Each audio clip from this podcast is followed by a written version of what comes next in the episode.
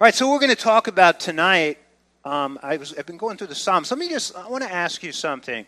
My Rachel, my daughter, and I were talking the other day, and um, she was uh, saying, "Hey, you know," she was talking about there was a message I preached on a Wednesday night last year about um, basically we see nine different dimensions in the scriptures, nine dimensions. So today, the, the quantum physics scientists are saying that there's ten the scripture reveals nine. There may be another one, and maybe far more that are you know hidden in scripture that you know that I don't know about. But um, she said, "Oh, Dad, you should preach. You should preach on that again." And then I, I, I was I was thinking, are there messages that you would like to hear? I'm gonna I'm gonna be going back to you know we're gonna be going back to the Gospel of Mark. We're gonna be you know wrapping up Leviticus in the next few months, but. Um, are there things that you would like to hear, topics? And I, I, I, thought maybe I will insert them at given times on a Wednesday night or on a, a, a, Sunday as we you know, go through the rest of the year. So if there's something that you really feel strongly about that you would like to hear about, um, you know, you can, you can you know, call me or you can approach me uh, here and, we, you know, you can give it to me. And, um, and I'll pray on it. I'll consider. I can't promise that I'll preach on everything, but um, I will you know, I will pray on it and, uh, and then could bring a message to you on it. For tonight, we could talk about God's magnificence. Is there anything better than to talk about than God's magnificence? We're going to go to Psalm 139. So go with me to Psalm 139. It's in the Psalms. It's the 139th Psalm. It's, and you can stand with me for the reading of the word. By the way, that was a joke.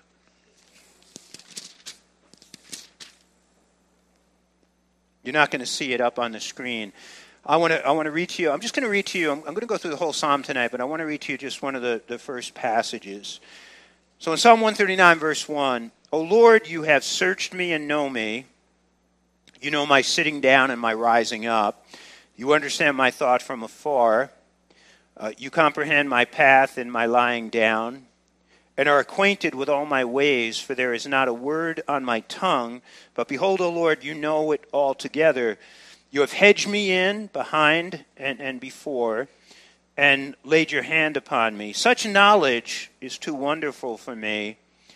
It is uh, high, I cannot attain it.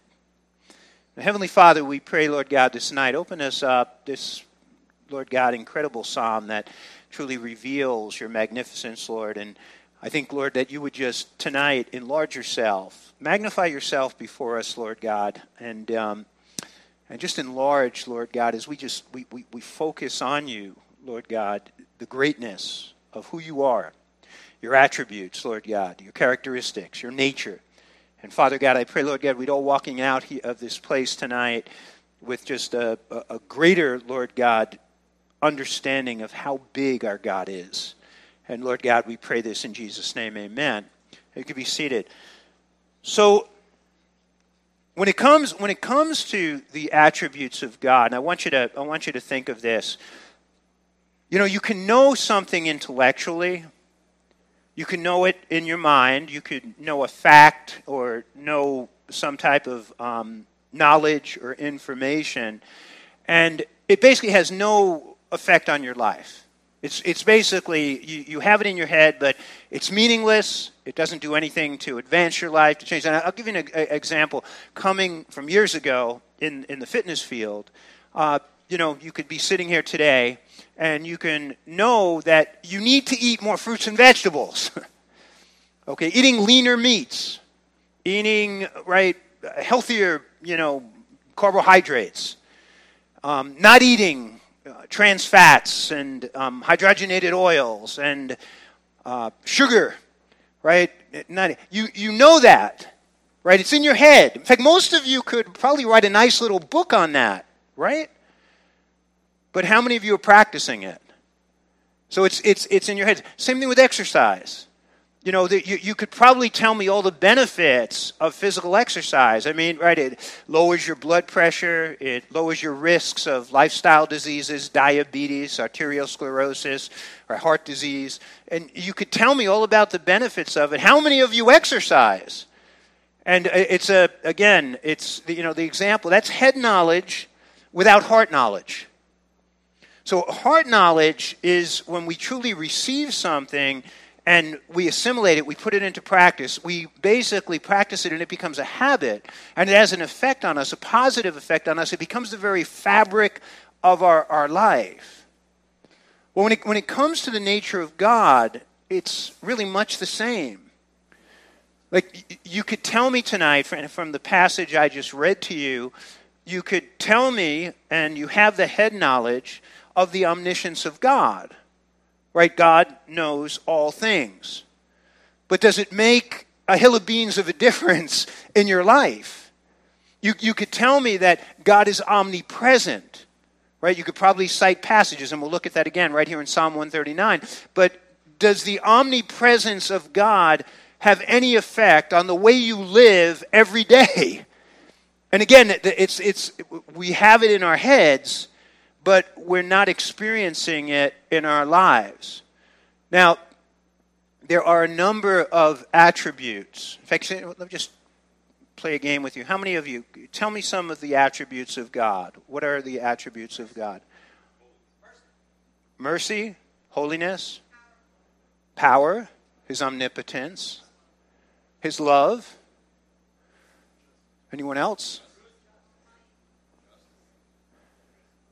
Right, just there's there's many. of Some, in fact, I think one of the great lists, 27. This is just uh, an example of you know of some the immutability of God, holiness, mercy, His infinity, His sovereignty, His omniscience. Uh, he's eternal, omnipotent, omnipresent.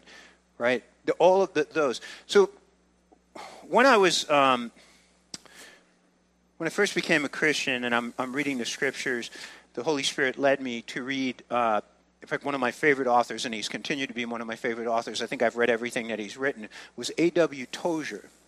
And Tozer, and I'd really recommend these two books to you. I'd recommend anything that Tozer has, has written. But The Attributes of God, Volume 1, Volume 2, and in it, he basically continuously reiterates and makes a point that when you come to really enter into a heart knowledge of the attributes of God, it changes your life so he, he was very aware of people sitting in the church who are, you know, have all this head knowledge. And by the way, you could miss heaven by 18 inches. I hope you understand that. You could have all the head knowledge in the world.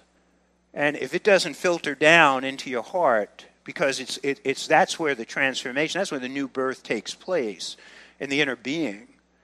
But uh, Tozer really made the point that, you know, the omniscience of God should if you've truly entered into it and received it into your heart, it's going to have an effect on the way you're living, on the way you're thinking, on the way that you're just walking through this world. Same thing goes with his omnipresence. Same thing goes with his sovereignty or his immutability, his unchangingness, that it's going to have an effect. So that's what I want to I want to talk to you a little about tonight. Psalm 139, it focuses on a number of the key attributes of God, not obviously all of them, but the first the first is God's omniscience. Okay, the passage that I just read. And I'll go, I'll go through it again slowly. O Lord, you have searched me and know me. You know my sitting down and my rising up. You understand my thoughts afar off. You comprehend my path and my lying down and are acquainted with all my ways. For there is not a word on my tongue, but behold, O Lord, you know it altogether. You have hedged me in behind and before and laid your hand upon me. Such knowledge is too wonderful for me. It is high. I cannot attain it. It's obviously a, a passage that talks about the omniscience of God. The omniscience of God, God knows all things. He knows the past, He knows the present, and He knows the future. He is the source of all knowledge. God knows all of the potentialities of any and every given situation. God knows every person's thoughts, and He knows what you're going to be thinking before you even think it. He knows the motives, okay, behind your actions. He knows your deepest desires. And again, that is the omniscience of God. God is omniscient. His knowledge is unlimited. And there is no there, there is nothing that he does not know. Now coming into that should have a profound effect if it, it, filters down into our hearts on the way that we're living. And I think what, what you really look at, the positive effect is it should bring us to a place of trust, of trust in God. If He is omniscient, if He knows all things, right? He knows the, the, the, past, the present, and the future. Let me give you this. So I, I had hip surgery, and I searched out a, a surgeon. So I, I talked to a number of different um, surgeons, a number of different uh, facilities, and I, I, settled on a doctor from Englewood named Dr. Feldman. Now, in his office, he's got all those degrees, which I can't make sense of. You know, I know they're just very impressive, right? He's got all of his his degrees there, and he's got this beautiful, fancy, you know, practice. And um, he had been, has been practicing for, for years, doing specializing in, in hip surgery. And um, he, had, he had a lot of really strong you know, recommendations and referrals of people, of athletes, professional athletes um, who had had surgery that the surgery that he had done. So I came to a place, right? You think about this. If you're going in for some of you have had surgery, you have to trust your surgeon. But if you're if you're going in for surgery and you're thinking, hey, this this this this guy, this woman, they're nitwit, right? I, don't I don't trust them, you know. But you have to trust somebody to cut you open, to go in there and you know work on the, the bones and the ligaments and the t- tendons. It brings you to a place of trust. His knowledge, his knowledge, his degrees, his experience, okay, his track record brought me to a place of trust and I trusted him. Folks, you will trust a surgeon with your life. They make a mistake, you die. And that does happen. With, with sometimes, I mean, in fact, my wife had a woman that you were working with. She had knee, uh, knee replacement. She died in the surgery. So, you know, there, there, there's risk. Like, you, you trust somebody, okay, again, because of their knowledge if we really believe that our God knows all, shouldn't that be bringing us to a greater trust, okay, in His will? If He is omniscient, shouldn't we be trusting Him in His will that essentially He knows what's best for us? It should bring us to a trust in His Word. That we trust that, that, that this, this is his, his perfect, right, in errant, right, word. And it should bring to us again that place where, you know, when we're reading the word and we're reading about the past, we could trust that it's true. And we're reading about the present and we can trust that it's true. And we're reading about the future. And there's a whole lot that this book says about what's going to, you know, what's going to be transpiring in these upcoming years. It bring, should bring us to a trust. And another, another, I think, place that God's omniscience should bring us to is a trust in God's timing which I think is something we all will have trouble with at times, right? But God's timing, right? He, he has perfect timing because He knows, He knows right when a certain thing should be happening. So if I had infinite knowledge and um, could figure out the perfect timing of, let's say, you have the, the birth of a company that is going to be the equivalent of Google. And in five years, it's going to be worth 10,000 times what the stock is selling for now, pennies. If I could figure that out, right? If I had that perfect knowledge, don't you think I would be buying that stock? Well, God's timing is perfect. And that's where, again, I think when we're coming to the omniscience and understanding of his omniscience, it should have a profound effect when it goes from our heads down to our hearts in trusting Him. And sometimes trusting Him in difficult times. Okay, number two, God's omnipresence. So look at verses 7 through 12. Where can I go from your spirit, or where can I flee from your presence? If I ascend into heaven, you are there. If I make my bed in hell, behold, you are there. By the way, that word hell is Sheol. It's talking about the grave. If I make my bed in Sheol or hell, behold, you are there. If I take the wings of the morning and dwell in the outermost parts of the sea, even there your hand shall lead me, and your right hand shall hold me. If I say, Surely the darkness shall fall on me, even the night shall be light for me, uh, about me. Indeed, the darkness shall not hide from you, but the night shines as the day. The darkness and the light are both alike to you. If he is omnipresent, then we are always in his presence. I want you to think about that. He's always there. What kind of an effect, if we really, again, if we had that in our hearts, not merely in our heads, what kind of an effect would that be having on us in the way that we are living every day? One of, one of the books that, that had a profound effect on me, on me that I read early on was Practicing the Presence of God by Brother Lawrence. And it's this, it's this, I'll say this, it's this ridiculously simple book that was written by, he was, he was a priest, but he wasn't a, a preacher or a teacher or a leader. He basically was a dishwasher.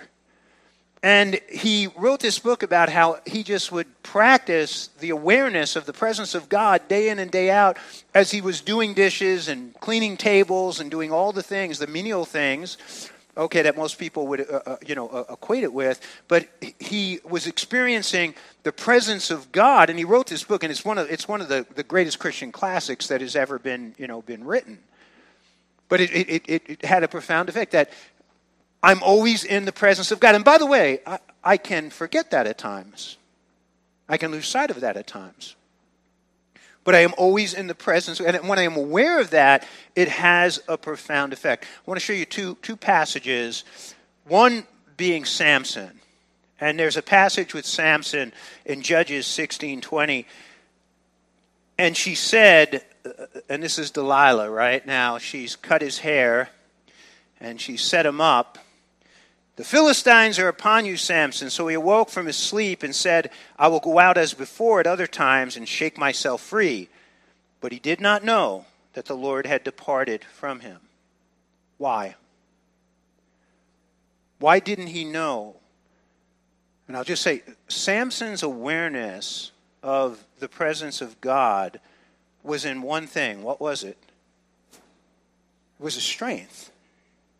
That, that, was his ident- that was his identification with the presence of God. But it, Samson was incredibly immoral. right? You look at Samson. When, when Samson was young, he sees a woman. What did he say to his parents? Go get her for me. And he's, he's, he's, he's a man, he's just, he's dominated by lust. He, I mean, prostitutes, and then, you know, Delilah, the whole Delilah thing. But he, he had no awareness of the presence of God, the loving presence of God, the intimate presence of God, the, the holy presence of God. All, all he had, he had this gift that God had given him, this strength. That was his identification essentially with, with God. And again, so when it left him, and it was time to use it, he didn't even know he didn't even know that God had had, had basically removed himself from his presence. So that, that's key. The key thing here: the presence of God must be cultivated. If you if you've ever had a garden, you know you need you need to cultivate it. You need you need to you know toil, uh, till the soil. You need to you know plant. You need to water. You need to weed. That's uh, the presence of God needs to be cultivated. It needs to be nurtured. Samson had no no understanding of that. So now the, the presence of God has left him. He's totally unaware of it. Because he had never cultivated. If you you cultivate that presence of God in your life, that intimacy, that love, that joy, the peace, and suddenly you begin to not experience that, you are very aware that something is wrong. But when you haven't cultivated, it, when you haven't nurtured it, it's you don't know. Here's, here's another passage that's interesting about the presence of God. Exodus 28 16. Then Jacob awoke from his sleep. And this is Jacob at Bethel. He says, Surely the Lord is in this place, and I did not know it. So now God is there with him, but he doesn't know that God is there. Right, eventually now he, he comes to a realization. And that's a picture of somebody who has no spiritual sensitivity. Jacob, Jacob in, in at this place is he's carnal. Right, the Bible, you know, in 1 Corinthians 3, it talks about the carnal, the carnal believer. He's living a carnal life. He's he's spiritually, his spiritual senses are dull to God and he, he doesn't you know he, he doesn't realize that, that god is right there you know with him people walk into the church they're not believers or they're backslidden believers. They're here. Your experience, if you didn't experience God in what we just did in worship, which maybe some of you are sitting there and you're saying, hey, I didn't, but that's because your spiritual senses are dull. And, and the scripture talks about we have, just as we have outer senses, and there's an outer man, there's inner senses. So the, the Bible talks about we, right? Jesus says, if you have eyes to see or ears to hear, the Bible even talks about us being able to smell the presence of God or taste and see that the Lord is good. I think it's in Psalm 34. Touch, right? That we have the, a spiritual sense of touch. And again, I'm talking about inner man. This is not, this is not physical. Right? I can, I, I can touch this, I can smell, right? I can see, I can hear. But it's the inner person. And we cultivate, that's again something that we cultivate and we, we nurture. Jacob, again, his spiritual senses we're dull. And he's right in the presence of God, and he doesn't know that God is there. And again, this happens with us, this happens in the church. So that's something that the spiritual senses need to be nurtured and cultivated and developed to experience the presence of God.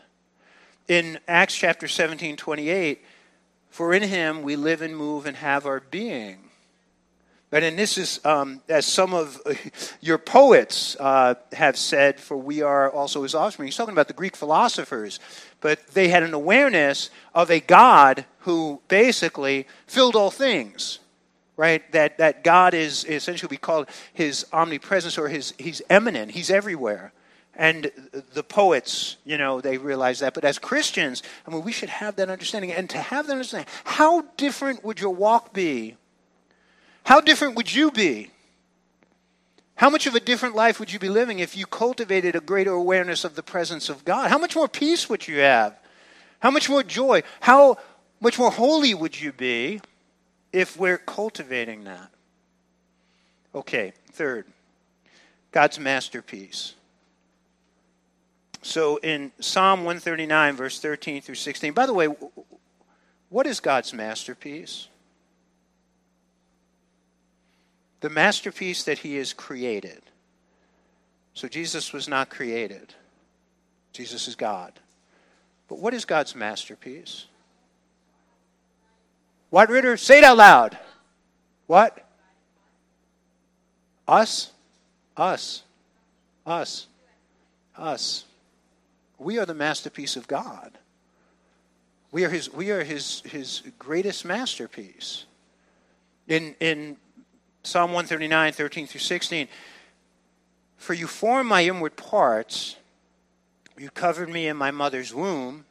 I will praise you, for I am fearfully and wonderfully made. Marvelous are your works, and that my soul knows very well. My frame was not hidden from you when I was made in secret, and skillfully wrought in the lowest parts of the earth.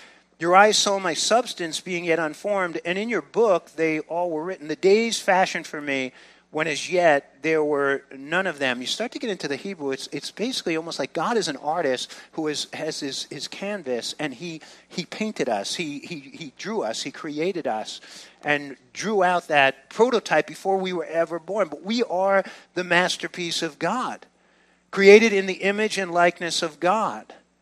Right? It says here, marvelously right, and, and wonderfully made. Psalm 8 created a little lower than the angels and crowned with glory. Redeemed, right? We've sinned, we've fallen short. We're born, you know, as sinners. But redeemed by the precious, immaculate blood of the Lamb. He never did that for the angels, He did it for us. And transforming us to be an ecclesia, a, a you know, again, a church of the sons of God, the daughters of God. Romans chapter 8. We, we, are, we are many sons who are going to be glorified in the image of Jesus. Something, again, he didn't do for the angels.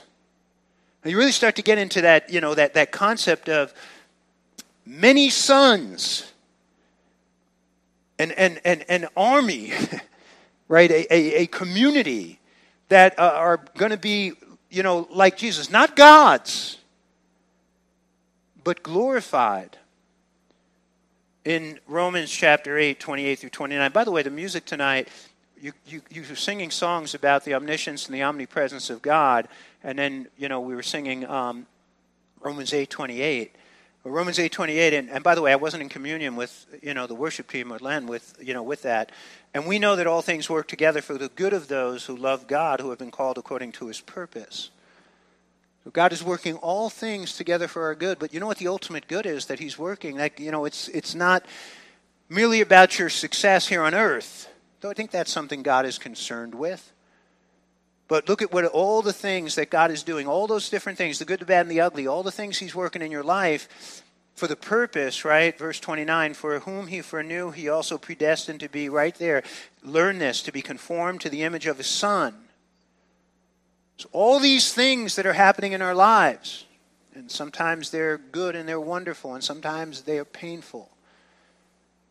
He's doing and using all those things to conform us to the very image of his son, that he might be the firstborn amongst many brethren, amongst many brothers, sisters. That's his ultimate purpose. If you're wondering, what is God's purpose for my life? What is God's ultimate purpose for my life? It is to conform you to the image of his son. So, all the things that are happening in your life tonight, today, He's using those things, if you are his son and his daughter, to shape you and mold you and to conform you to the image of his son. Okay, the next God's revelation.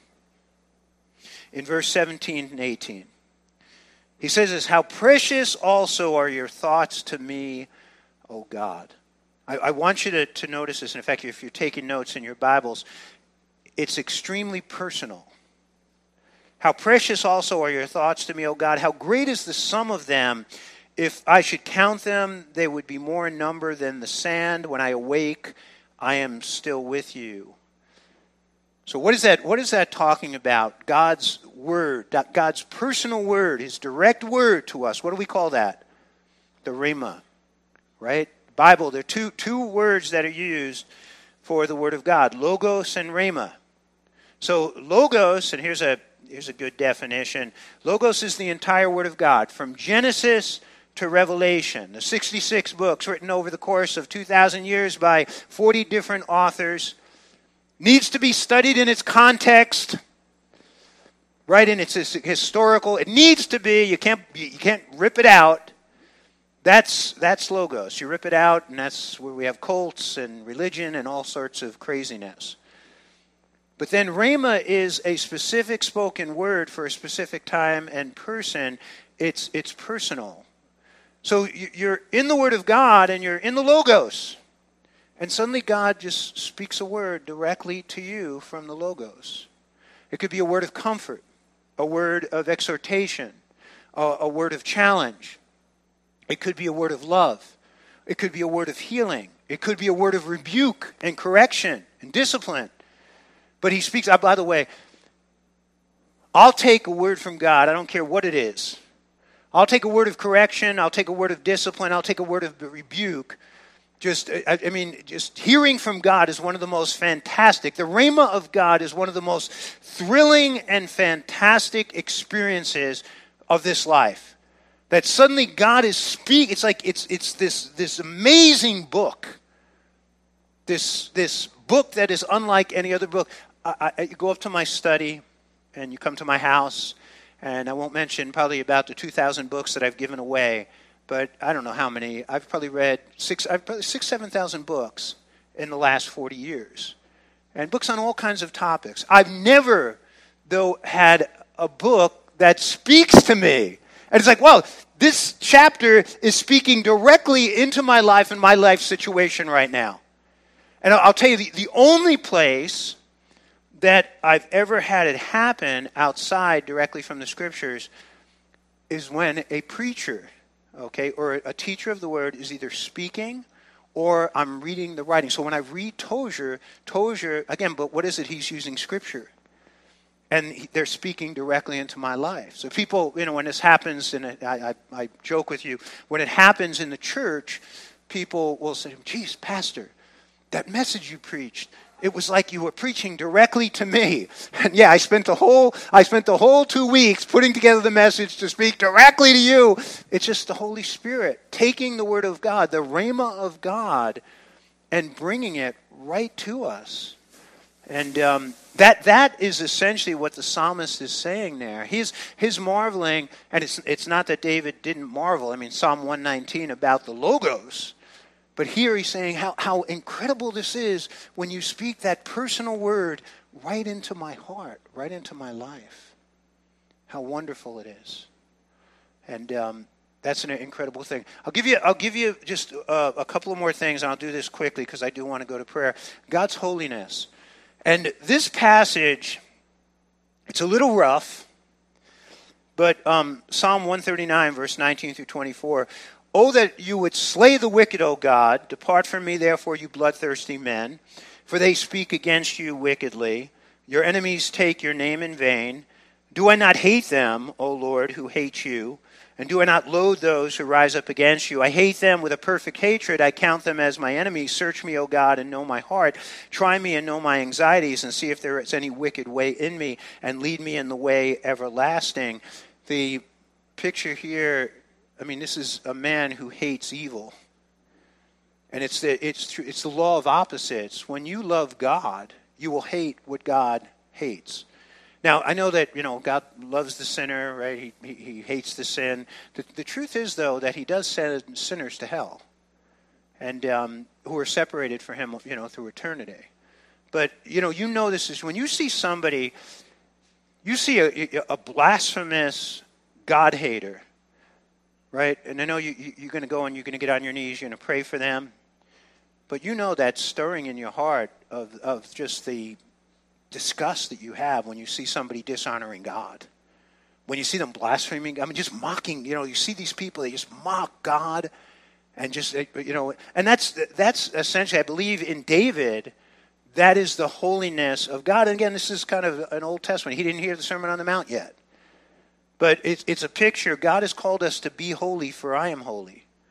And I think that when we, we, come to a, we come to a place, again, experiencing, when you are experiencing the holiness of God, again, his attribute of holiness, it will have a, a transformation on you, and you will develop a hatred for sin, not only as you look at it as the world, but in your own life the same sin struggles that you have, there should be a, you know, a hatred that you have, you know, for them. I think it was, it was Billy Sunday, who, the great, uh, uh, Billy Sunday was a professional baseball pitcher who gave his life to Christ and was an evangelist. And he was talking about sin and how much he hated sin, but still he had to struggle with it because he had the flesh. And he said, um, he goes, I, I fight it, I punch it, I beat it, you know, I kick it, and he said, and when I'm old and I don't have teeth, I'm going to gum it. And, uh, but that was the, the picture of a, of a man of God. And when you come into that holiness of God, there will be this, this aversion, this, this hatred for sin. And the more you experience His holiness, I believe the more, the more you will experience that.